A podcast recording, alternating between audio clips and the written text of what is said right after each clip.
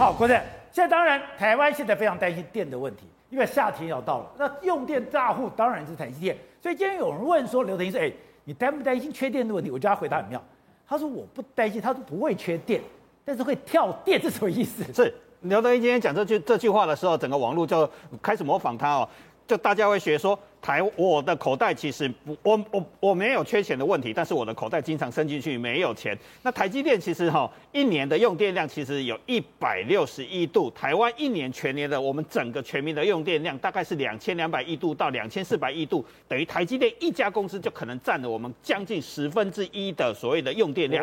那台积电的用电还会持续增加，因为它的极紫外光还会继续投资。所以我们接下来看他讲这句话说。台湾我们不担心缺电，但跳电的现象容易看到嘛，哈。但容易跳电是现在看到的现象。对，可是接下来刘德英的回答就非常有学问了。他经常他就说，我们其实长期保持跟经济部的合作非常的密切，所以我们准备了很多柴油发电机。但是你每一次准备什么柴油发电机？现在用柴油发电机还不够。今天刘德英又讲了一个东西是。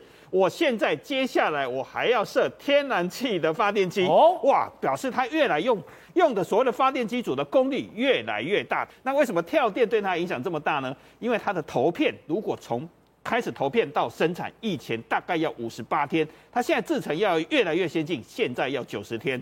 所以如果它没有用天然气发电机的话，它只要跳一次电，口袋伸进去没有钱，它恐怕生产就没有办法正常生产了。这是电的问题吗？对，非常担心它电的问题，所以台积电非常紧张，所以它选择海外投资的地方，你也可以想出来，它非常的聪明。它日本最近日本有缺电的问题，所以台积电跑去哪里？日本现在只有九座核电厂在发在营运。